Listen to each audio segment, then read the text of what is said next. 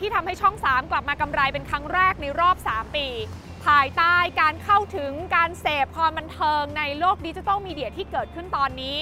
สถานีโทรทัศน์ไทยทีวีสีช่อง 3 ซึ่งเป็นเจ้าตลาดเดิม ของผู้ให้บริการคอนเทนต์และความบันเทิงอันดับต้นๆของไทย เขาจะมีการปรับตัวอย่างไร กับกลยุทธ์ครั้งใหม่ก้าวใหม่ที่สำคัญที่บอกว่าหลังจากนี้ เขาจะไม่ใช่แค่เจ้าของช่องทีวีอย่างเดียวอีกต่อไป Big Move ครั้งสำคัญของ BC World หลังจากนี้จะมีอะไรที่ต้องติดตามกันบ้าง The Briefcase วันนี้ชวนทุกคนมาหาคำตอบกันกับคุณสุรินทร์กฤตยาพงพันธ์กรรมการผู้อำนวยการสายงานธุรกิจโทรทัศน์ บริษัท BC World จำกัดมหาชน ก่อนอื่นเลยนะคะอยากให้คุณสุรินเล่าถึงกลยุทธ์ที่ BEC ใช้รับมือกับการเปลี่ยนแปลงครั้งสำคัญที่ผ่านมาสักนิดนึงค่ะว่าเป็นยังไงบ้างคะต้องขอเรียนนะครับว่าจริง ๆ แล้ว BEC เราเนี่ยเป็นบริษัทที่ออยู่มา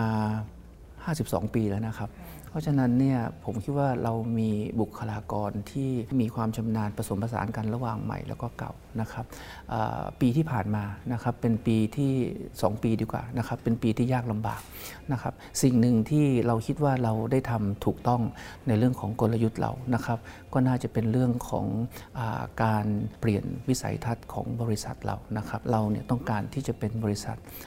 ที่เป็นผู้ผลิตคอนเทนต์ชั้นนำของประเทศ นะเราต้องการที่จะเป็นบริษัทที่เป็น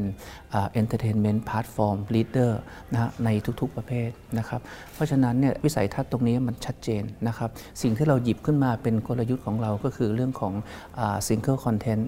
multiple platform นะฮะฟังดูมันก็ชัดเจนอยู่แล้วนะครับว่าเราทำคอนเทนต์หนึ่งครั้งที่สามารถที่จะออกไปหา revenue ได้หลายๆแพลตฟอร์มนะฮะ มันก็ตอบโจทย์ว่าความสำเร็จของเราเนี่ยนะครับมาจาก คอนเทนต์หนึ่งอย่าง apply กับตลาดในเมืองไทย แล้วก็ยังสามารถไปยังต่างประเทศได้ด้วย แล้วก็ยังสามารถที่จะอยู่ในพวก streaming service ต่างๆ ทั้งในบ้านเรา นะฮะแล้วก็ในต่างประเทศนะครับตรงนี้ผมคิดว่าเป็นกลยุทธ์หลักที่ที่เราใช้นะครับในปี 2 ปีที่ผ่านมานะครับ เราเนี่ยอยู่ในยุคของโควิดที่มาแบบที่เราไม่รู้ตัวนะครับ สิ่งหนึ่งที่ผมคิดว่าเป็น strategy ที่ดี แล้วก็ทางฝ่ายบริหารก็ค่อนข้างที่จะมอนิเตอร์อยู่ตลอดเวลาน่าจะเป็นเรื่องของการดูแลเรื่องของต้นทุน นะครับเป็นเป็นสิ่งที่สำคัญนะครับภายใต้ภาวะเศรษฐกิจที่มันไม่ปกติ ภายใต้ภาวะโควิด ที่เราไม่สามารถทำงานได้เหมือนเดิมนะครับเราต้องดูตลาดตลอดเวลานะครับเราต้องดูว่าในขณะนี้เนี่ยนะครับเม็ดเงินในอุตสาหกรรมเป็นอย่างไร ข้อดีคือว่าเราเนี่ยมีแอสเซทที่เรียกว่าเป็นละครค่อนข้างที่จะมาก เราสามารถที่จะหยิบละครเดิมที่มีชื่อเสียงของเราอยู่แล้ว เอานำมาใช้ได้ในเวลาที่ถูกต้อง นะครับในขณะที่คู่แข่งเราอาจจะทำไม่ได้ เพราะฉะนั้นเนี่ยตรงนั้นก็เป็นอีกส่วนหนึ่งนะครับที่เป็นกลยุทธ์ของเรานะครับในการที่ทำให้เราเนี่ยสามารถที่จะประสบความสำเร็จนะฮะแต่ว่าเมนอันนึงที่ผมอยากจะเรียนก็คือว่าปี 2 ปีที่ผ่านมานะครับช่อง3เนี่ยจริง ๆ แล้วตลอด 50 ปีของเราเนี่ยมันคือธุรกิจที่เป็นละคร เป็นข่าว เป็นวาไรตี้ มีอยู่เท่านี้เองนะครับสิ่งที่เกิดขึ้นก็คือว่าในช่วงที่ไม่ปกติ นะฮะกลยุทธ์ในการทำวาไรตี้เนี่ยทำไม่ได้ละเพราะเราไม่สามารถไปถ่ายทำข้างนอกทำอะไรได้เป็นปกติ สิ่งที่มาแน่ ๆ คือละครยังเป็นหัวใจหลักที่เราทำได้อยู่ นะครับผมคิดว่าปีที่ผ่านมาเนี่ยกลยุทธ์ในทางข่าวของเราเนี่ยเป็นสิ่งที่ช่วยทำให้เราเนี่ยประสบความสำเร็จการที่เรารีแวมโปรแกรมข่าวที่เป็นโปรแกรมหลักๆ ของทางสถานีเรานะฮะตั้งแต่รายการอของเรื่องเล่าเช้านี้นะครับรายการข่าวเที่ยงวันทันเหตุการณ์นะครับ แล้วก็ความสำเร็จของคุณหนุ่มกัญชัยนะฮะในส่วนที่เป็นโหนกระแสนะครับรายการเรื่องเด่นเย็นนี้ที่เรา ผู้บริหารตัดสินใจที่จะเปลี่ยนเวลานะฮะจากรายการข่าวตอนบ่ายๆ มาเป็นรายการข่าว prime time แล้วก็รายการสุดท้ายของข่าวเราก็น่าจะเป็นรายการของคุณกิตติสิงหาปัดนะฮะก็พยายามที่จะปรับปรุงรูปแบบใหม่นะครับ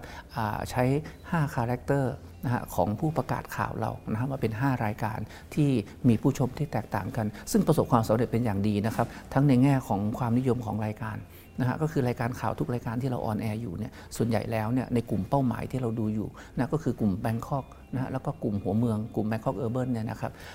เราก็ครองความเป็นอันดับหนึ่งในทุกช่วงทุกรายการที่เรา on air อยู่นะครับแล้วก็ผลตอบรับในเรื่องของความ สนับสนุนจากเอเจนซี่ก็ถือว่าดีมากนะครับ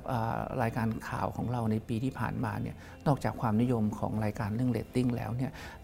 รายได้ก็เป็นสิ่งที่เห็นได้ชัดเจนนะมีการเติบโตออย่างเห็นได้ชัดเจนจากปี 2020 นะครับนะครับ เห็นภาพค่ะเพราะว่า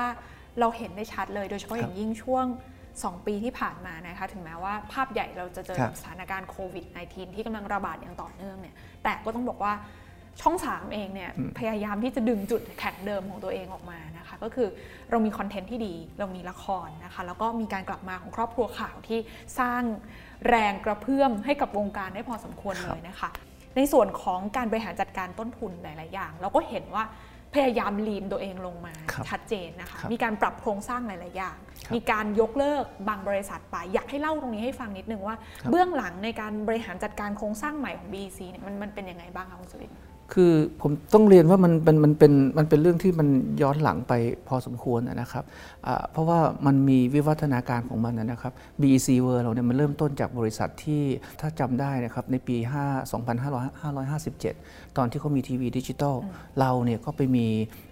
อ่า ความมั่นใจตรงนั้นมากนะเราก็ไปประมูลมา 3 ช่องอย่างที่ทราบกันค่ะนะฮะเพราะฉะนั้นเนี่ยจำนวนบุคลากรที่เราเตรียมเอาไว้ตอนนั้นเนี่ยเพราะว่ามันเป็นการทำการตลาดแบบแนวแนวรุกอะนะครับเพราะฉะนั้นผู้บริหารในสมัยนั้นมีความเชื่อมั่นมากนะครับว่าการที่เรามี 3 ช่องบวกกับช่อง 3 เดิมที่ยังเป็นอนาล็อกยังไม่หมดอ่าสัมปทานเลยเนี่ยนะครับจะเป็นสิ่งที่ทำให้เรามีอ่าความได้เปรียบจากขนาดขององค์กรเราที่มันมันมันใหญ่นะครับการเตรียมบุคลากร แต่เมื่อหลาย ๆ อย่างมันไม่เป็นไปตามอย่างที่เราว่านะครับการการลดไซส์ขององค์กรนะครับหลังจากที่มีการคืนอ่าใบใบออนุนุญาญาตตค่ะนะฮะสองช่องนะหลังจากที่มีการสิ้นสุดกันของสัมปทานที่เรามีกับอ่าช่อง9อสมทนะครับผมคิดว่าการปรับ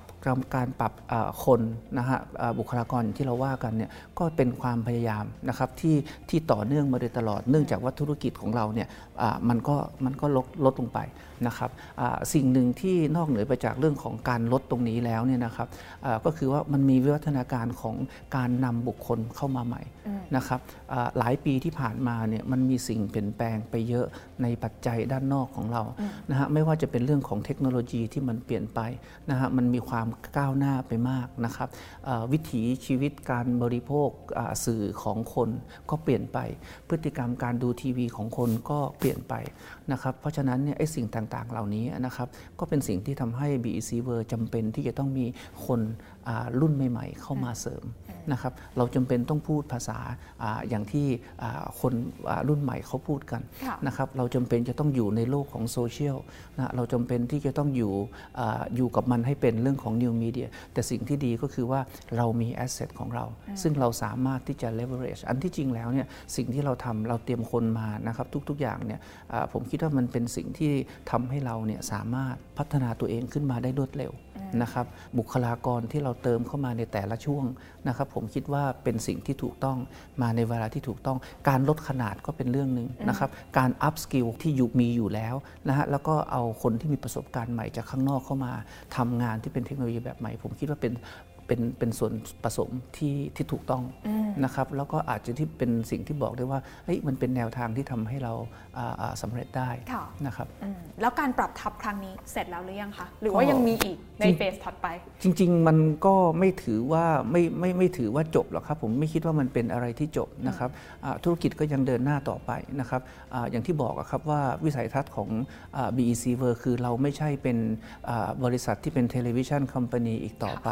นะครับเราอยากจะเป็น leading อ่าใน entertainment platform ทุก ๆ อย่างนะครับเพราะฉะนั้นสิ่งที่มันเกิดขึ้นก็คือว่าอะไรเราก็จะมีบุคลากรใหม่ ๆ เข้ามา เพราะเราจะทำธุรกิจใหม่ ๆ ที่มันต่อเนื่องนะครับ เห็นภาพค่ะว่าสำหรับ BC World เองเนี่ยณวันนี้เปลี่ยนไปแล้วนะคะครับแต่ก่อนอาจจะรู้สึกว่าโอ้โหเป็นแบบสถานีโทรทัศน์นะคะ อันดับหนึ่ง อันดับต้นๆของประเทศไทยครับแต่วันนี้ไม่ใช่แล้ว เรากำลังไพวอตตัวเอง ตามบรรยากาศรอบๆ ที่มันเปลี่ยนไป แต่แน่นอนค่ะว่า ภาพของการเปลี่ยนแปลงในช่วง2อสปีที่ผ่านมา มันเปลี่ยนเยอะมากเลยนะคะ นะฮะอยากแอบถามคุณสรินทร์ว่า เจอแรงเสียดทานอะไรบ้าง แล้วณวันเนี้ยคิดว่าประสบความสำเร็จกับการ transform ในเฟสนี้แล้วหรือยังคะเอ่อจริงๆก็ไม่น่าจะมีแรงเสียดทานอะไรนะครับอ่าผมคิดว่าทีมงานทุกท่านนะครับ พนักงานทุกคนนะครับ มีความรู้สึกที่ดีด้วยนะครับ เพราะว่าเขาเห็นการเปลี่ยนแปลง จะมีแรงเสียดทานก็ต่อเมื่ออา การเปลี่ยนแปลงนั้นเป็นการเปลี่ยนแปลงไปในทิศทางที่มันแย่ลง แต่ผมคิดว่าเราเนี่ยเปลี่ยนแปลงไปในทิศทางที่ดีขึ้นนะฮะ BC w o r เนี่ยเป็นธุรกิจที่เริ่มกลับมามีผลประกอบการเป็นกำไรเนี่ยติดต่อกันมา 6 ไตรมาสแล้วนะครับ เพราะฉะนั้นสิ่งที่ผู้บริหารเดิมได้ทำนะครับผมคิดว่ามันก็ มันก็ออกดอกออกผลมาให้เห็นนะครับค่ะเพราะว่าเราได้ผลประกอบการที่สูงขึ้นมาโดยตลอด โดยเฉพาะอย่างยิ่งไตรมาสที่แล้วเนี่ยไตรมาสที่ค่ะ4เรากำไรติดต่อกันเป็นไตรมาสที่ 6 แล้วก็เป็นไตรมาสที่เรากำไรเยอะที่สุดด้วยนะครับอย่างน้อยเนี่ยมันมันขีดถูกได้ครับว่าเรามาถูกทางอืมนะครับพิสูจน์ได้ด้วยตัวเลขครับนะคะผมคิดว่าเรามาถูกทางอ่าทีนี้อีกหนึ่งตลาดสำคัญก็คือการไปตลาดต่างประเทศนะคะอยากให้คุณสุรินทร์เล่าให้ฟังนิดนึงว่ากลยุทธ์ที่เราใช้ในการบุกตลาดต่างประเทศเนี่ยช่วงนี้เป็นยังไงบ้างล่ะคะครับ ตลาดต่างประเทศเนี่ยจริง ๆ แล้วเป็นเป็นของใหม่นะครับสำหรับเรานะครับ แต่เราก็ทำได้ค่อนข้างดีนะครับอ่าด้วยตัวกลยุทธ์เองครับตลาดหลักของเราเนี่ยก็ยังเป็นตลาดประเทศจีนอยู่นะครับอ่าประเทศจีนอย่างที่ผ่านมาเนี่ยนะครับ เราก็จะอ่าสามารถที่จะมีอ่าละครของเรานะครับ ไปทั้งในลักษณะของการออกอากาศวันเดียวกันกับประเทศไทยเราเลยนะครับ กับประเภทที่แบบซื้อเป็นไลบรารีนะฮะจากจากเราไปนะฮะก็คือซื้อเป็นฟินิชที่เราเรียกนะครับไปฉายที่ประเทศจีนนะฮะคนจีนเนี่ยจริง ๆ แล้วอย่างที่เราทราบนะครับ อ่าอะไรก็แล้วแต่ที่เป็นละครของประเทศไทยเนี่ยก็มีอยู่เยอะพอสมควรนะครับที่ไปได้รับความนิยมอ่าจากคนจีนนะฮะกลยุทธ์ของเราจริง ๆ แล้วผมต้องเรียนว่าอย่างนี้ครับอ่าเมื่อจีนเป็นตลาดหลักนะครับอ่าในอดีตที่ผ่านมาเนี่ยเวลาที่เราทำละคร ละครของเราเนี่ยก็จะดูที่ตัวอ่า ช่อง 3 เป็นหลักคนดูว่าเป็นอย่างไรนะครับ ปัจจุบันนี้เนี่ยนะครับด้วยด้วยด้วยความสำคัญของตลาดที่เป็น global เราก็ต้องมานั่งทำละครที่มันมี appeal นะฮะมันดูแล้วคนต่างชาติอยากจะดูนะฮะเพราะฉะนั้นเราก็ต้องเอาปัจจัยตรงนี้ใส่เข้าไปด้วยตอนที่เราพิจารณาอาอนุมัติทำละครนะครับอ่าคนจีนเนี่ยดูละครอะไรคือ เราก็ต้องไปสนใจตลาดของประเทศเขาด้วยนะฮะเราก็มีความรู้มานะครับว่าโอเค เราจะผลิตอ่าโดยที่ไปตลาดหลักของเราที่เรียกว่า global เนี่ยก็คือตลาดของประเทศจีนนะครับเขาดูอะไรนะเขาดูเรื่องของดาราก่อนนะฮะดาราของเขาต้องเป็นดาราที่เขาชื่นชอบถูกไหมฮะแนวเรื่องเขาต้องชอบด้วยนะครับทีนี้ถ้าเรารู้ว่ามันมีเอลิเมนต์ไอ้พวกอะไรอย่างนี้ครับมันก็จะกลายเป็นองค์ประกอบที่ทำให้คนที่จะตัดสินใจพิจารณาอนุมัติละครเนี่ยได้รับทราบเอาไว้ด้วย ซึ่งมันก็จะไปเสริมกับไอ้ไอ้ไอ้ strategy ที่เราเราเราพูดกันแต่ต้นนะครับว่ามันเป็น single content แต่เป็น multiple platform เพราะว่ามันออกไปต่างประเทศด้วย มันค่ะไม่ได้อยู่แค่ประเทศไทย ถูกไหมฮะประเทศไทยก็เป็นหนึ่งแพลตฟอร์มนะฮะไปต่างประเทศก็เป็นหนึ่งแพลตฟอร์ม อยู่ใน Netflix ในประเทศไทยอยู่ในก็เป็นอีกหนึ่งแพลตฟอร์มนะฮะเพราะฉะนั้นโดยโดยรวมก็คือว่าอ่ากลยุทธ์เราก็คือเราก็ต้องหาตัวละครที่ปีหนึ่งเนี่ยเราต้องสามารถที่จะระบุได้เลยว่าละครต่อไปนี้ที่เราสร้างนะฮะจำนวนเท่ากับแค่นี้เรื่อง จะต้องขายต่างประเทศ แล้วจะต้องดูที่ตลาดหลักคือประเทศอะไรนะครับอย่างนี้ก็คือเวลาที่เราวาง strategy ในแต่ละปีเนี่ยเราจะมี target ไว้เลย ว่าปีนี้เราอยากทำละครไปเซิร์ฟตลาดจีน โดยโดยปกติเรื่องจะเป็นอย่างนั้นอยู่แล้วครับว่าปีหนึ่งเนี่ยเราจะทำละครเนี่ยเป็น romantic comedy กี่เรื่อง เป็นแบบ thriller กี่เรื่องอ่าเป็นแบบอ่าแบบ hard drama เลยกี่เรื่องเราก็จะมีประมาณนั้นอยู่แล้วนะครับอ่าส่วนเรื่องของอ่าตลาดต่างประเทศนะฮะก็จะเข้ามาเป็นส่วนประกอบ เพิ่งจะระยะหลังนี้ออืมเข้าใจว่าอย่างตลาดจีนเองเนี่ยครับคอนเทนต์ก็จะมีเฉพาะอย่างด้วยว่าบางอย่างเข้าได้ บางอย่างเข้าไม่ได้ ถูกต้องใช่ไหมครับะถูกต้องครับลยเขาจะมีดีไซน์เขาจะมี requirement ค่อนข้างเยอะนะครับแล้วก็ระบบ censorship ก็ค่อนข้างที่จะ strict ค่ะ นะครับเอ่อแล้วก็ใช้ process นานมากนะครับการทำงานกับอ่าอ่าประเทศจีนนะก็จะทำให้คนของเรามีความเป็นมืออาชีพมากขึ้นอ่ามีการวางแผนวางแผนงานมากขึ้น เพราะว่าอ่าส่วนใหญ่แล้วเนี่ยละครที่ไปที่จีนถ้าจะประสบความสำเร็จ มันจะต้องเป็นละครที่เอ่อออกอากาศวันเดียวกันนะครับ เพราะว่าจีนก็คงจะอ่าคือทุกๆประเทศผมคิดว่ามันจะมีเรื่องของ pirate นะก็คือเฮ้ยกว่าคุณจะมาก็ได้ก็ได้ดูไปหมดแล้วอะอ่าฮะนะฮะอ่า มันก็จะมีเหมือนอย่างบ้านเราเมืองไทยมีอยู่พักหนึ่งอะนะครับที่เราก็ได้ดูอ่าซีรีส์ประเทศต่างๆกันเยอะแยะไปหมดอะไรอย่างเงี้ยนะครับจีนเขาก็เหมือนกันเพราะว่าเวลาที่เราจะทำเนี่ยเราก็ต้องมีการวางแผนงานที่ดีนะครับแล้วรูปแบบรายได้ที่เกิดขึ้น เวลาครับที่เราขายอ่าส่วนของละครไปเนี่ยเราเรารับรู้รายได้เป็นลักษณะแบบไหนคะเป็นเขาก็จะจ่ายเราเป็นไลเซนส์ตามตามปกติของการซื้อขายไลเซนส์เราค่ะ นะฮะแต่ว่าจีนเนี่ยจะแตกต่างนิดนึง ในช่อง 3 เราเองเนี่ยเราหลาย 10 ปีของเราเนี่ยเราก็ซื้อคอนเทนต์มานะในอดีตเราก็ซื้อคอนเทนต์เกาหลีคอนเทนต์ญี่ปุ่นคอนเทนต์ประเทศจีนเยอะแยะเลยนะแต่ว่าเวลาการซื้อเราเนี่ยเราไม่ได้ไปซื้อคอนเทนต์ในลักษณะอย่างที่คนจีนซื้อจากเราในบางเรื่อง จีนซื้อจากเราในบางเรื่องคือซื้อเป็นลักษณะของออกอากาศพร้อมกันนะเราเนี่ยซื้อมาก็คือมันออกอากาศในประเทศนั้นเรียบร้อยอยู่แล้วไอ้อย่างนี้ก็จะง่ายหน่อยหนึ่งเพราะว่าการกระบวนการเซ็นเซอร์เอ่ยอะไรเอ่ยมันก็จะก็จะเข้าตามระบบของเรา แต่อย่างไปประเทศจีนเนี่ยมันก็จะต้องมีการเตรียมตัวค่ะล่วงหน้าค่อนข้างเยอะนะการจ่ายตังค์ก็เป็นตามเงื่อนไขการชำระเงินทั่ว ๆ ไปนะครับอ่าแต่ว่าการ book เป็นรายได้ ผมเข้าใจว่าเราจะ book รายได้ตามวันที่เรา on air ค่ะครับอะอย่างณวันเนี้ยณวันเนี้ยค่ะ คือเราเริ่มมีรายได้จากพอร์ตต่างประเทศเข้ามาครับเยอะขึ้นเรื่อย ๆ แล้ว คุณสุรินทร์มีในใจไหมคะว่าวันหนึ่งน่ะอยากจะเห็นคำว่า single content multiple platform เนี่ยสัดส่วนรายได้มาจากต่างประเทศเนี่ยประมาณกี่เปอร์เซ็นต์ ตอนนี้เรา มีรายได้เนี่ยในส่วนที่เป็นทีวีดีกว่านะครับประมาณสัก 85%ค่ะนะฮะอันนี้คือตัวเลขของปีที่ผ่านมาเนี่ยนะครับที่เพิ่งจบไปเนี่ยนะครับแล้วก็ประมาณ 15%ก็จะเป็นพวก digital platform บวกกับ content licensing นะครับเพราะฉะนั้น content licensing เราเนี่ยก็จะส่วนใหญ่นะครับอ่าถ้าเป็นไปต่างประเทศนะก็จะเป็นจริง ๆ แล้วผมจะบอกว่า เราเนี่ยไปอยู่ประมาณสักเกือบ 20 ประเทศแล้วมั้งอืมนะฮะเฉพาะ Netflix อย่างเดียวก็ 8 ประเทศ แล้วที่ออกอากาศอย่างทุกวันนี้นะฮะก็ประมาณสัก 8 ประเทศ เรามีจีนปีนี้เราก็จะมี s i m u l c a s t ไปที่ญี่ปุ่นด้วย นะครับแล้วก็ยังมีตลาดอื่นๆที่อ่าเราจะไปเปิดใหม่นะครับอ่าตลาดใน Southeast Asia นี่มันก็มีครบอยู่แล้ว อย่างที่ว่านะครับก็หวังว่านะครับรายได้จากตรงนี้ที่มีอยู่ 15%นะทั้งก้อนเนี่ยนะครับอ่าในอนาคตข้างหน้าเนี่ยนะครับ4-5 ปีจากวันนี้ไปนะน่าจะเป็นสัก 30-35%นะครับอ่าผมคิดว่าน่าจะเป็นอย่างนั้นนะครับเพราะว่าอ่า ถ้าถ้า single content multiple platform strategy ของเรามัน work เนี่ยนะครับรายได้ของเราเนี่ยมันก็คงจะมาจากแบบนี้คือภาพรวมเนี่ยนะครับอ่า แต่ละ unit เนี่ยผมคิดว่ามันอาจจะมากขึ้นค่ะแต่ว่า as percentage ของ mix เนี่ยผมคิดว่าเราจะ grow ในส่วนที่เป็น digital platform กับส่วนที่เป็น licensing ให้มันได้สัก 35%ใน 4-5 ปีข้างหน้าโอ้เป็นตัวเลขที่น่าสนใจมากค่ะ เพราะฉะนั้นในเชิงของอันนี้คือถ้ามองในมุมของ top line มองในมุมของรายได้ เรามีช่องทางที่จะไป แล้วมันใช่ครับยังมีโอกาสเติบโตอยู่ แต่ทีนี้มองในมุมของต้นทุนการผลิตกันบ้างครับก่อนหน้านี้เราจะรู้สึกว่าการผลิตละครหนึ่งเรื่องออกมาค่ะโอ้โหมันแบบ capital intensive มากนะคะครับต้องใช้เงินทุนค่อนข้างเยอะครับตอนนี้โมเดลของการจ้างผลิตละครหรือว่า budget ในการกันไว้สำหรับการสร้างคอนเทนต์ตรงเนี้ยเราเรามีการปรับเปลี่ยนยังไงบ้างคะเราพยายามที่จะไม่ให้ต้นทุนของเราอ่าเพิ่มนะครับ เพราะว่าอ่าเราอยู่ในธุรกิจอะนะครับ เราเนี่ยไม่สามารถที่จะเพิ่มราคาขายในส่วนที่ให้กับเอเจนซี่ได้นะครับการควบคุมต้นทุนนะฮะเป็นสิ่งที่เราต้องทำอยู่แล้ว แต่ทั้งนี้ทั้งนั้นก็ต้องดูนะครับดู storyline ของแต่ละเรื่อง คือทุกๆ ปีเนี่ยผมคิดว่าเราจะมีละครฟอร์มโต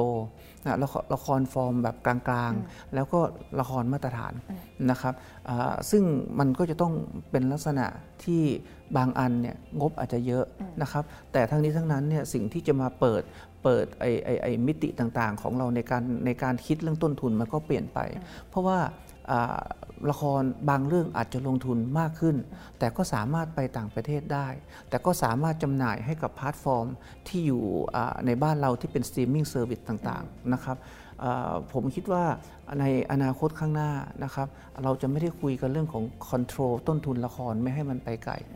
นะครับ ผมคิดว่ามันจะเป็นเรื่องของการทำละครแบบมี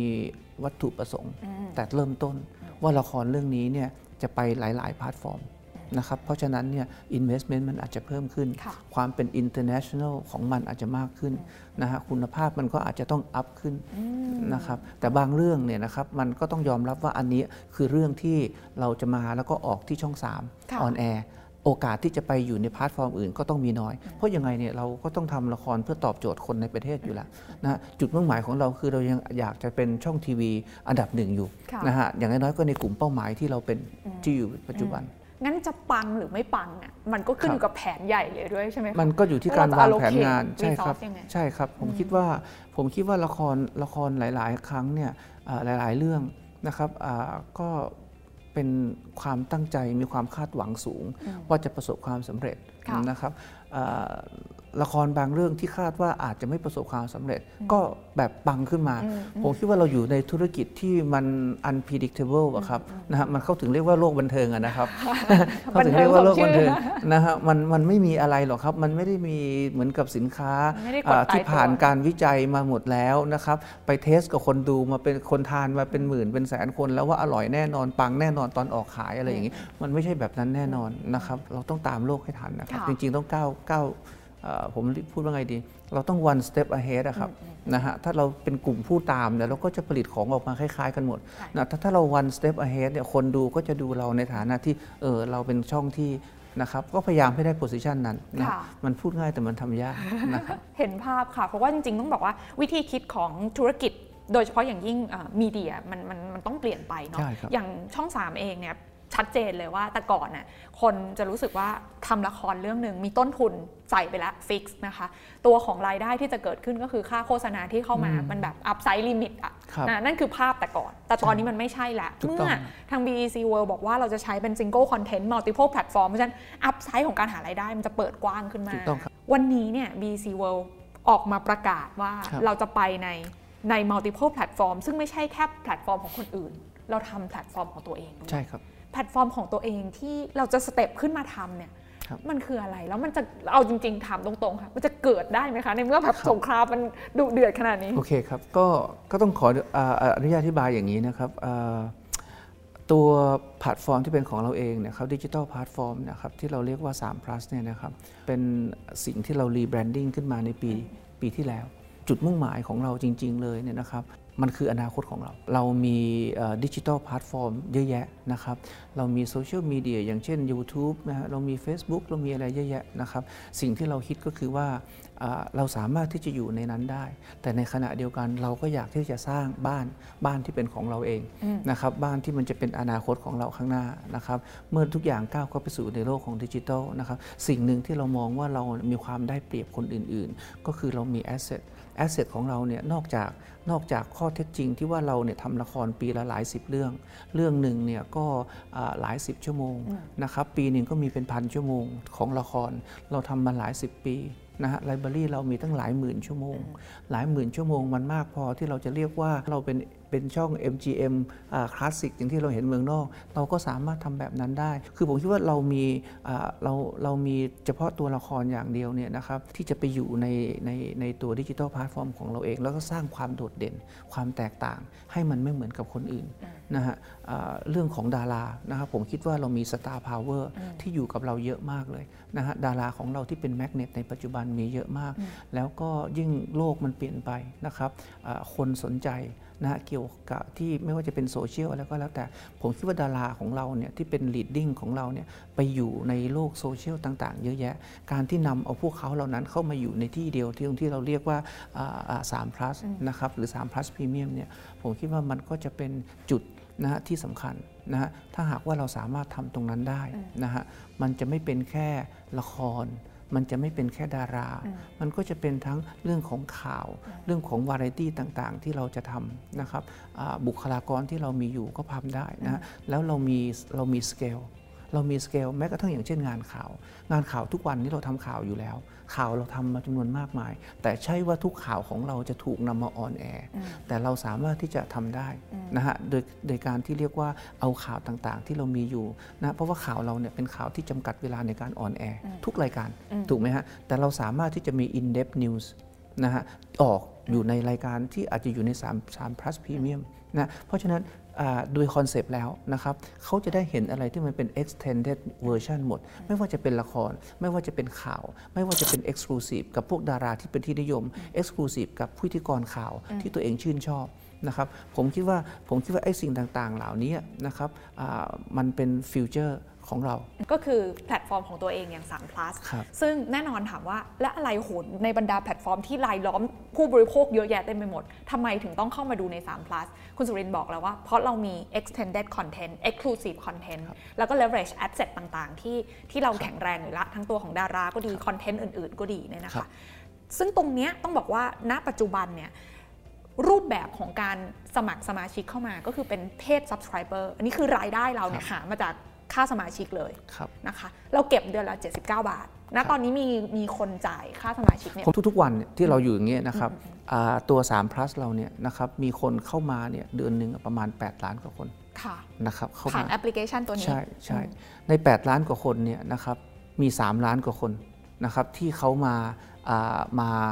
มาสมัครเป็นสมาชิกกับเราอืมนะฮะก็คือเรามี 3 ล้านกว่าคนฐานเรา นะฮะใน 3 ล้านกว่าคนเนี่ยนะครับมีอยู่ประมาณ 70,000 กว่าคนละ ที่มาสมัครเป็นสมาชิกแล้วก็จ่ายตังค์เรานะใน 70,000 กว่าคนเนี่ยสมัครสมาชิกแล้วก็ออกไปด้วยเหตุผลต่างๆนานาปัจจุบันเนี่ยเรามีอยู่ 30,000 กว่าค่ะนะครับอ่าแนวโน้มก็ค่อนข้างดีนะฮะเราก็ปรับเปลี่ยนกลยุทธ์ตลอดเวลา เพราะฉะนั้น3 plus premium เนี่ยเวลาที่เราตั้งขึ้นมาหรือ objective ของเราเนี่ยมันจะไม่ใช่เป็นแค่ให้ที่คุณดูละครที่เราเรียกว่า catch up อืมนะฮะหรือว่าดูละครพร้อมทีวี แต่มันต้องจะเป็นองค์ประกอบอย่างอื่นที่มันเกี่ยวข้องกับ เนี่ย star power อยากค่ะมาดูเกร็ดชีวิตจริง ๆ พระเอกนางเอกของผมคนแต่ละคนเป็นยังไงกันบ้าง ใช้ชีวิตอย่างไงมี interactive อะไรกับเขานะครับเอ่อแล้วก็ได้ดู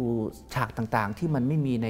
ในในในตัวละครที่ออกหน้าจอทีวีไอ้พวกนั้นน่ะเป็นเป็นตัว main หลักที่เราคิดว่าจะ drive คนเข้ามานอกเหนือไปจาก exclusive content ซึ่งอีกหน่อยนะฮะมันก็จะเป็นอยู่ใน pipeline อยู่ในแผนงานของเรา ว่าเราจะต้องมี exclusive content เราจะต้องมี original content เราจะต้องมีอะไรนะครับปัจจุบันก็เริ่มมีนะครับ แต่ว่ายังน้อยอยู่ ต้องบอกว่าอีกหนึ่ง new S curve ที่สำคัญนะคะ ที่จริง ๆ คุณสุเรนก็พูดมาตลอดเลย ก็คือการ leverage asset ของช่อง 3 ของ BC World ที่แข็งแรงมาโดยตลอด ละครก็เป็นส่วนหนึ่งในนั้นนะอีกพาร์ทหนึ่งก็คือดารานะคะในสังกัดเองเนี่ยแล้วก็การสนับสนุนให้ศิลปินเป็นมากกว่าแค่การแสดงละครใช่ครับไหมคะตรงเนี้ยเล่าให้ฟังหน่อยว่าหลักคิดเป็นยังไง แล้วภาพที่จะเห็นในอนาคตจะมีอะไรบ้างคะ นะแต่สิ่งหนึ่งที่เราพยายามที่จะให้เป็นฟิวเจอร์ของเรานะครับในอนาคตข้างหน้านะเราพูดถึงเรื่องของอการ leverage asset ของเรานะครับเราเนี่ยมีดารา นักแสดงที่มีชื่อเสียงเป็นจำนวนมากอยู่ที่ช่อง3นะครับแล้วก็ความที่เป็นศิลปินนะครับ ผมคิดว่าความพอใจของศิลปินเราเนี่ยไม่ได้จบแค่การเป็นนักแสดงละครนะครับ หลายท่านก็อยากจะทำสิ่งที่ท้าทายนะฮะอ่าไม่ว่าจะออกไปเล่นภาพยนตร์นะหรือจะไปอ่าร้องเพลงนะฮะหรือจะไปเป็นโมเดลลิ่งแล้วแต่นะครับผมคิดว่ามันมีหลาย ๆ อย่างที่ คนคนหนึ่งที่อยากจะเป็นนะครับ ทีนี้กลับมาดูในส่วนของ BEC World นะ BEC World เรามองว่าธุรกิจ music นะเป็นธุรกิจที่สามารถที่จะเสริม สิ่งที่สถานีมีอยู่นะครับเอ่อเรามีดาราที่พร้อมอาที่จะอ่าอ่าอ่ามาสู่ challenge ใหม่ อย่างที่เราเห็นนะกระโดดเข้ามาเป็นนักร้องนะอย่างเช่นคุณแต้วนัทพรนะคุณแต้วนัทพรน่าจะเรียกว่าเป็นศิลปินอ่าเบอร์แรกของเรานะครับที่เป็น officially อ่าอ่าทำโดยเราค่ะนะครับ โปรดิวเซอร์ก็เป็นอ่าอ่าวงลิปตานะฮะก็ก็ผมคิดว่าทีมงานที่ดี แล้วก็ตัวตัวคุณแต้วเองที่มี passion อ่าค่อนข้างสูงในการที่จะอ่าทำงานเพลงนะครับ ก็เลยทำให้เราเนี่ยคิดว่ามันเป็นความพร้อมนะครับที่เราจะทำตรงตรงนี้นะเพราะฉะนั้นคุณแต้วก็เลยกลายเป็นศิลปินเบอร์แรกนะฮะถามว่าไปข้างหน้าจะมีอีกไหมในพายปลายเราเนี่ยเราก็ตั้งใจว่าในปีเนี้ยเราจะมีอีกสัก4ี่ห้าศิลปินมา แล้วศิลปินหนึ่งท่านก็คงจะเสนอสัก 2 เพลง 3 เพลงค่ะนะฮะเราก็จะเริ่มต้นในปีที่ 1 ประมาณแบบอย่างนี้นะฮะเดี๋ยวอีกสักพักหนึ่งก็คงจะได้อ่ายินได้ฟังได้เห็นเพลงต่อๆมานะครับโอเค ซึ่งรูปแบบของการหารายได้จากลักษณะแบบนี้เนี่ยก็คือ เราเป็นเราเป็นบริษัทที่ทำเพลงให้เขา เพราะฉะนั้นเราก็จะได้ค่าลิขสิทธิ์ครับนะคะแล้วก็จะมีกิจกรรมต่างครับๆ เหมือนกับค่ายเพลงทั่วๆไปคอนเสิร์ตอะไรต่อยอดกันมาใช่ไหมคะคือใช่ครับเพราะว่าอันที่จริงแล้วช่อง 3 เราเนี่ยครับถ้าถ้าเหตุการณ์ปกติ เราก็จะมีงานวันเกิดสถานีที่เราไปจัดที่เอ่อราชมังคลาอ่าเราก็จะมีคอนเสิร์ตประจำปีที่เราไปจัดที่ Impact Arena อ่านะครับในอดีตเราก็อาจจะมีดาราเราขึ้นไปเอ่อร้องเพลง ซึ่งส่วนใหญ่แล้วคนไปก็ต้องการไปดูดาราเราร้องเพลงนะครับเอ่อเอ่อการทำมิวสิกก็ดีตรงที่ว่า ต่อไปเวลาไปร้องเพลงเขาจะร้องเพลงของเขาเองอืมนะครับเขาก็จะร้องเพลงของเขาเอง แล้วก็อ่าเพลงที่เขาร้องบางเพลงเนี่ยนะครับผมคิดว่าในปีแรกเนี่ยถ้าเรามีสักสิกว่าเพลงใช่ไหมครับอ่าในปีถัดๆไปก็คงจะจะมากขึ้นนะครับแล้วก็แผนงานในการทำมิวสิกก็จะชัดเจนขึ้นค่ะในแง่ของตัวศิลปิน ดารานักแสดงที่จะมาเป็นอ่าอ่านักร้องค่ะนะครับอ่าผลพลอยได้ที่เราจะได้นอกจากเรื่องของไลบรารีของเพลงแล้วเนี่ยผมคิดว่าเราก็จะได้ในเรื่องของอาเพลงประกอบ นะฮะในละครนะฮะที่เราสามารถที่จะผมคิดว่ามันคงจะมีนะที่เราจะไปหยิบใช้ในละครอาของเราได้ หรือว่าเอาไปขึ้นร้องในคอนเสิร์ตของเราได้ หรืองานวันเกิดของสถานีเราได้ หรืออีเวนต์ต่างๆ ที่นักร้องของเราเวลาไปก็จะมีเพลงของตัวเองให้ด้วยนะครับก็ก็ถือว่ามันเติมเต็ม อีก part หนึ่งที่ต้องบอกว่าหลายคนกำลังเฝ้าจับตาดูก็คือเรื่องของ artist management การบริหารจัดการศิลปิน ซึ่งจริงๆเราเห็นโมเดลเนี้ยกับอ่า ธุรกิจมีเดียครับเจ้าอื่นๆเขาทำกันมานานแล้ว แต่ช่องสามอะครับยังไม่เคยทำมาก่อนเลยใช่ครับแล้วทำไมอยู่ดีๆ ถึงจะมาทำแล้วแล้วดาราเขาจะยอมเหรอคะก็มันก็ไม่เชิงว่าอยู่ดีๆมาทำอะนะครับ ผมคิดว่ามันเป็นการรอ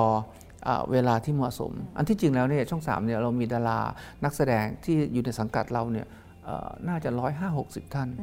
นะฮะแล้วก็ดาราส่วนใหญ่ของเราเนี่ยก็จะเป็นดาราที่อ่ามีชื่อเสียงนะครับ A-list ของเราเนี่ยแต่ละท่านเนี่ยมี follower เป็นระดับหลายล้านหรือเป็น 10 ล้านก็มีนะครับเพราะฉะนั้นเนี่ยดาราเหล่านี้เนี่ยผมคิดว่าเป็นดาราที่ที่อ่าอยู่ในรูปแบบของสัญญาแบบเดิมนะสิ่งที่เขาให้เราคืออะไร คือเขาให้ exclusive อ่า การแสดงละครกับเรานะฮะทีนี้สิ่งที่เรากำลังจะทำนั่นเป็นของใหม่นะครับเขาเรียกที่เราเรียกว่า artist management นะครับอ่าดาราก็จะเป็นดารารุ่นใหม่ที่เราทำนะครับก็หมายความว่าคนที่เข้ามาเป็นดารากับเรานะฮะก็จะอยู่ภายใต้การบริหารจัดการของบริษัทนะสิ่งที่เขาจะได้ก็คือว่าอะไรเขาก็มีโอกาสที่จะได้ไปเล่นละคร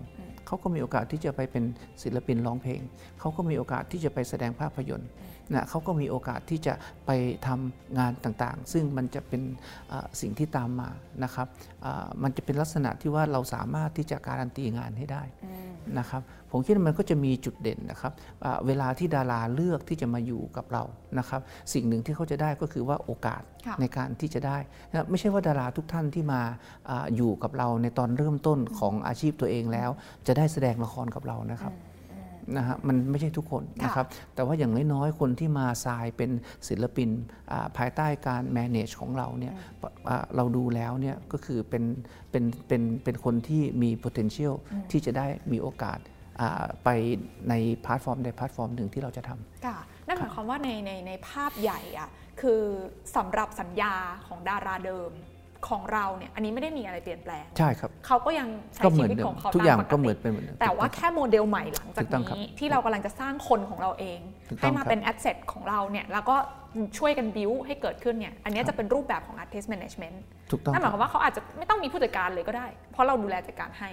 หรืออาจจะมีก็ได้หออจจะมีแต่เราก็ดูแลจัดการให้ใช่ครับซึ่งส่วนแบ่งที่เราจะได้รับก็คือเวลาที่วันหนึ่งเขามีชื่อเสียงออกงาน หรืออะไรก็ตามเนี่ยคือเราก็จะมีส่วนในการที่จะได้ค่าบริหารจัดการจากเขาครับคือจริง ๆ แล้วมันครอบคลุมถึงเราเป็นคนหางานให้ด้วยอ่า นะครับเราเป็นค่ะคนดูแลศิลปินนะครับก็จะเหมือนกับลักษณะทั่ว ๆ ไป เพียงแต่ว่าแทนที่จะเป็นลักษณะบุคคลกับบุคคล ก็จะค่ะกลายเป็นบริษัท บริษัทก็จะทำระบบบริษัทก็คือจะมีคนดูแลตัวศิลปินนะครับก็จะมีทีมงานการตลาดที่จะหางานให้ มีคนดูแลภาพลักษณ์อ่ามีคนเทรนให้มีคนอะไรให้แล้วก็อ่า ตามระบบอะครับที่เขาเขาเรียกว่าการบริหารศิลปิน ซึ่งทั้งหมดเนี่ยรายได้จากขายเนี่ยมันก็จะไปอยู่ในส่วนที่เป็น non TV ถูกไหมคะฮะจริงๆ ผมเรียกว่าผมเรียกว่าเป็นเป็น new business ครับถ้าเราแบ่งอะผมจะแบ่งออกมาเป็น 3 ส่วน อันที่ 1 คือธุรกิจทีวีเดิมของเรา อันที่ 2 ก็คือธุรกิจที่เรากำลังทำอยู่ที่เป็นดิจิทัลแพลตฟอร์มกับเป็นคอนเทนต์ licensing ส่วนที่ 3 ก็คือส่วนที่เป็น music artist management ค่ะส่วนที่เป็นภาพยนตร์อ๋อมีแล้วก็ภาพยนตร์ด้วยครับแล้วก็อีกส่วนหนึ่งก็คือส่วนที่เป็น BEC Studio อืมเพราะฉะนั้นโมเดลรายได้หลักๆ จะครับจะเริ่มไม่ใช่แค่เรื่องของค่าโฆษณาจากทีวีอย่างเดียวละไม่ใช่ครับนะคะมีคอนเทนต์ licensing อันนี้เราคุยไปแล้วใช่นะคะครับแล้วก็เรื่องของอาแพลตฟอร์มต่างๆ ที่ครับไปใช่ไหมคะครับอันที่ 3 เมื่อสักครู่ที่เราคุยกันก็คือเป็นเรื่องของธุรกิจใหม่ ที่ครับจะเกิดขึ้นถูกต้องนะครับคะก็คือเรื่องของเพลงนะคะภาพยนตร์เรื่องภาพยนตร์ ภาพยนตร์ตรงนี้คืออะไรคะคือเราจะสร้างหนังเองเอาจริง ๆ แล้วเราเพิ่งประกาศตัวไปครับเมื่อตอนต้นเดือนนี้ครับค่ะอ่า เราเรามีการจับมือกับทาง M Pictures อืมนะซึ่งเขาก็อยู่ในธุรกิจโรงภาพค่ะทำภาพยนตร์มันนานมากแล้วนะครับอ่าเราเปิดโครงการแรกเรื่องบัวผันฟันยับ เป็นโครงการร่วมทุนที่เราทำกับ M Pictures ค่ะนะครับเอ่อก็ใช้ซูเปอร์สตาร์ของช่อง 3 นี่แหละนะฮะไป 2 ท่านนะฮะก็คือคุณแอนทองประสมนะคุณแอนเนี่ยก็เหมาะมากเลยเพราะว่าเอ่อทันทีที่เธอเห็นบทเห็นอะไร เธอก็อยากจะแสดงนะครับก็ก็ดีนะครับเพราะว่าคุณแอนเนี่ยเอ้ยไม่ได้หนังมา 70 78 ปีละนะฮะอ่าแล้วก็อ่าอีกคนหนึ่งที่เป็นซูเปอร์สตาร์ของเรา ทั้งที่ยังไม่ได้มีผลงานเนี่ยก็คือคุณกลัฟคณาวุฒินะฮะก็ผมคิดว่าคนนี้การันตีค่ะนะครับว่าเป็น magnet ของคนต่อไปช่องสามแน่นอนอ่านะครับแล้วก็ เป็น combination ที่ดีนะเพราะเป็นซูเปอร์สตาร์ต่างวัยนะฮะคุณแอนแล้วก็คุณกลัฟ คุณกลัฟก็วัยรุ่นมากใช่ไหมครับ คุณแอนก็อ่าอ่ามีแฟนอ่าละครแฟนอะไรทั่วประเทศอยู่ค่ะแล้วนะครับอ่าทีมงานสร้างก็เป็นทีมงานที่ดีอ่าคุณยอดก็มีผลงานมากมายเลยที่มีชื่อเสียงในบ้านเรานะทีมงานของผู้กำกับก็ก็ดีนะครับ เพราะฉะนั้นสิ่งที่เราดูก็คือว่าเราประเดิมด้วยภาพยนตร์ที่เป็นภาพยนตร์ฟอร์มดีนะภาพยนตร์ฟอร์มโต นะทีมงานผลิตที่ถูกต้องนะครับแล้วก็คงจะมีอย่างนี้อีกสักสี่ห้าเรื่องนะครับไอ้เรื่องแรกเนี่ยบัวผันฟันยับเนี่ยถ้าโชคถ้าโชคดีนะครับสามารถถ่ายทำได้ตามแผนงานที่เราวางเอาไว้นะไม่มีไอ้ไอ้ไอ้ไอ้ไอ้โควิด อะไรมาตามรบกวนมากมายนักอะไรอย่างนี้นะครับก็อาจจะได้ดูในไตรมาสสี่ในปีนี้ นะครับอ่าส่วนเรื่องอื่นๆเนี่ยเดี๋ยวเราก็มีการวางแผนค่ะนะครับว่าเราจะมีเรื่อง 2 3 4 5 ตามมาอ่าเมื่อไหร่นะครับแต่โอกาสที่จะได้ดูคงจะอยู่ในปีหน้าละค่ะนะครับเพราะฉะนั้นหลังจากนี้เราก็จะมี unit ที่เป็นเป็นหนังภาพเขาก็จะสร้างภาพยนตร์นะครับอ่ ใช่ครับ อีก unit หนึ่งขึ้นมาเลยครับค่ะก็ก็ความที่มันไม่ได้เป็นเขาเรียกว่าอะไรไม่ได้เป็น own production นะฮะการทำภาพยนตร์ก็เหมือนกับการทำละครค่ะก็คือเรามีผู้จัดละคร การทำภาพยนตร์เนี่ยมันก็จะมีทีมงานทำภาพยนตร์ ซึ่งเขามีอยู่แล้วนะครับเราเพียงแต่เลือกทีมที่ถูกต้องก็เหมือนกับเราเลือกผู้จัดเข้ามาทำละครให้เราค่ะนะคอนเซปต์ก็จะเป็นประมาณนั้น เพราะฉะนั้นมันก็จะไม่ใช่ big department อะไรเหมือนละครที่เราทำเองอ่านะครับโอเค ค่ะ อีก part หนึ่ง BEC Studio อันนี้เป็นครับการลงทุนใหม่ BEC Studio เนี่ยเป็นความเป็นความเป็นความคาดหวังอันสูงของยิ่งของเราค่ะนะครับ BEC Studio เนี่ยเป็นสิ่งที่เราเนี่ยต้องการที่จะสร้างเขาเรียกว่าอ่าสร้างสร้างอะไรอะอ่าอ่าอ่า internal capability ของเรานะครับเราเนี่ยต้องการที่จะมี in-house production team นะฮะปัจจุบันนี้เนี่ยเราทำงานกับผู้จัด ที่เป็น exclusive ค่ะผู้จัดละครของช่อง3เนี่ยคือทำละครให้กับช่อง 3 เท่านั้น แล้วทุกท่านเนี่ยก็อยู่กันมาตั้งแต่เอ่อสมัยเอ่อเริ่มแรกนะฮะบางท่านก็จะอยู่ตั้งแต่รุ่นคุณพ่อรุ่นคุณแม่ จนถึงรุ่นตัวเอง รุ่นลูกตัวเองอะไรอย่างเงี้ยนะครับ เพราะเพราะฉะนั้นเนี่ยมันก็จะเป็นลักษณะแบบนั้น ทุกท่านก็จะมีความผูกพันกับเราเหมือนกับเป็นครอบครัวเดียวกัน ก็จะไม่ออกไปรับงานกับช่องอื่นนะฮะก็จะเอ็กซ์คลูซีฟอยู่กับเรา ทีนี้ตอนที่เราทำตัว BEC Studio นะครับก็คือเราเห็นแล้วครับว่าปัจจุบันนี้ปริมาณละครที่เราทำอยู่นะฮะมันก็ไม่ค่อยจะพอละจากทีมงานที่มีอยู่นะครับเราจำเป็นที่จะต้องมี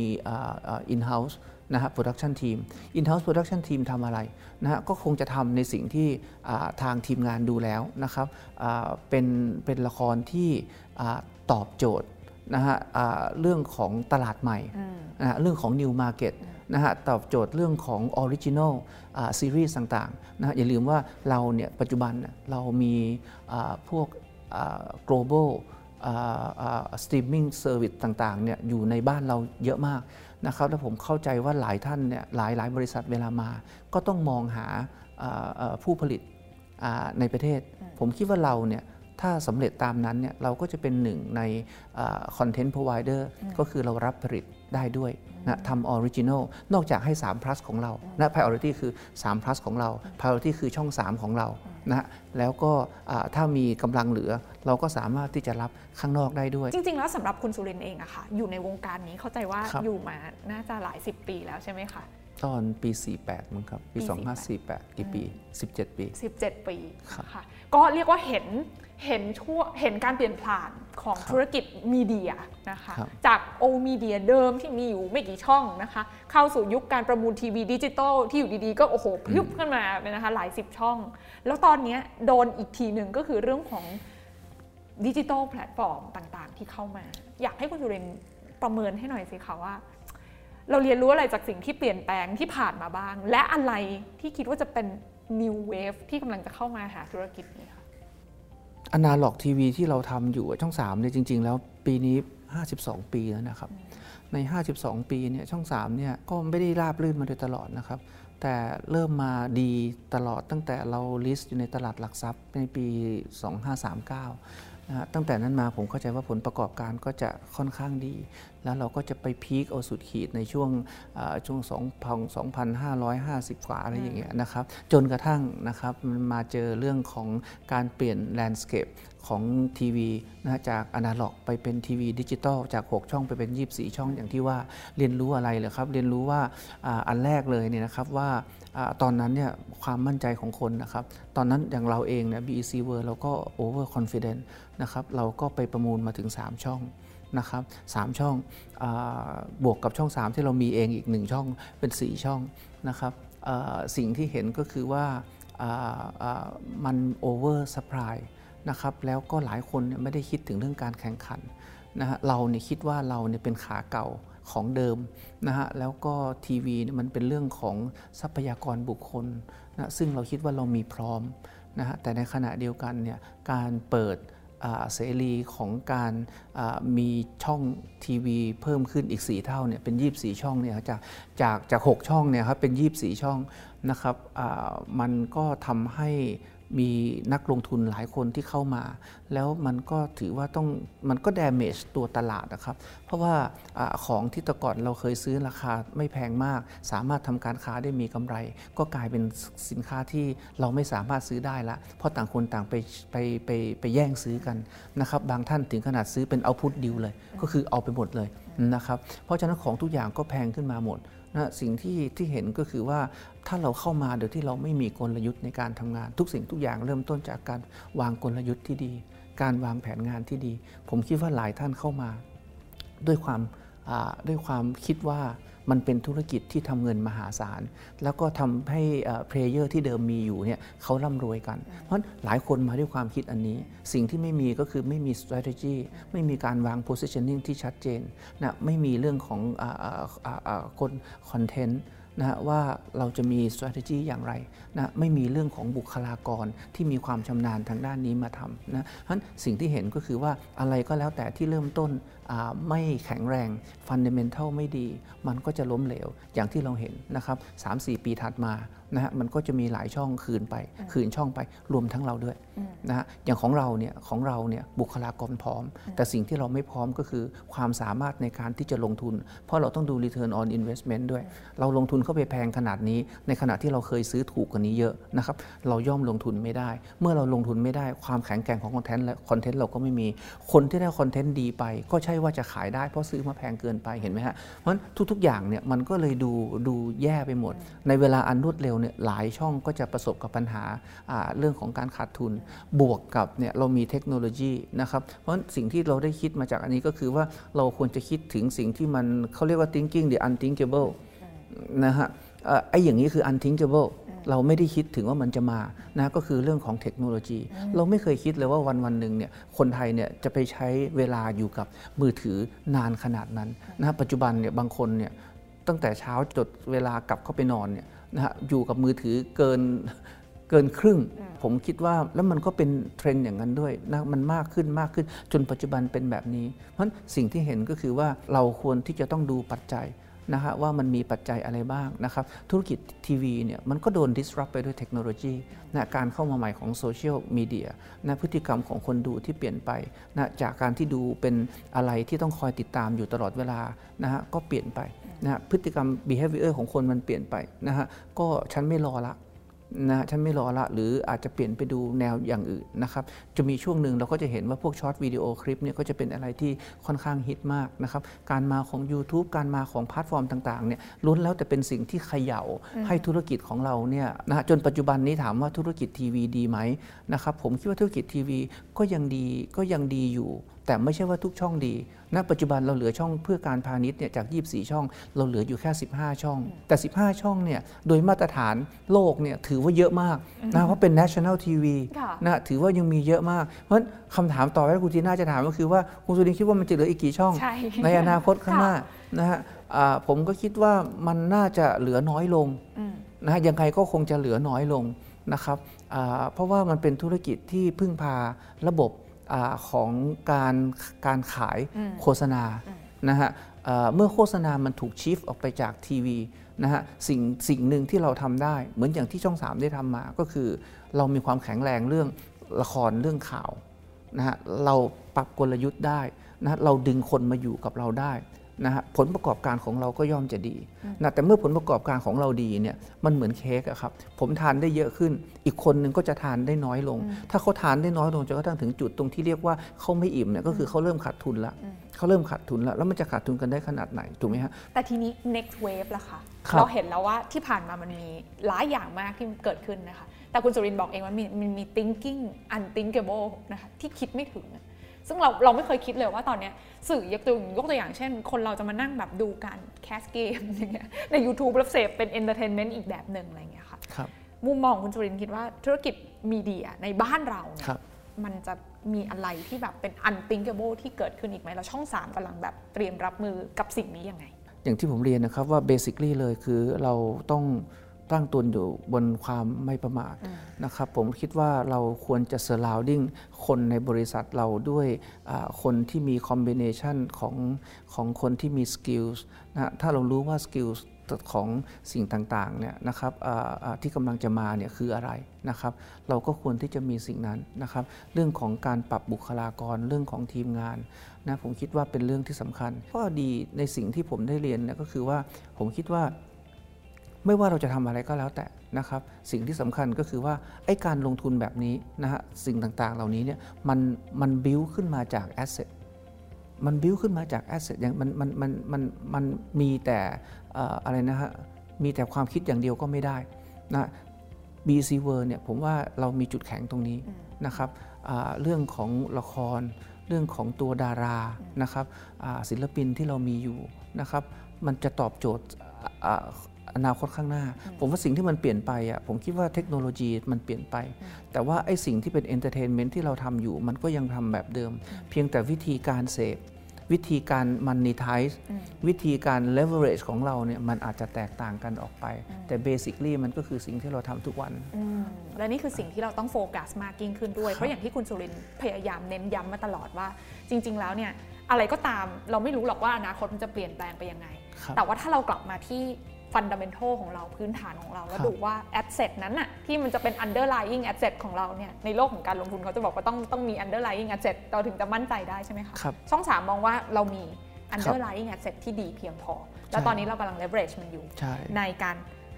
มันนิทายในรูปแบบที่มันแตกต่างกันออกไปใช่นี่คือใช่กลยุทธ์สำคัญใช่แล้วก็กลายมาเป็นวิชั่นที่คุณสุรินทร์บอกว่า single content multiple platform นี่คือสิ่งที่ transform BEC World ใช่ในปีนี้ที่เราจะได้เห็นกันนั่นเองวันนี่ขอบคุณคุณสุรินทร์เป็นอย่างสูงเลยนะคะ ขอบคุณมากค่ะขอบคุณมากครับ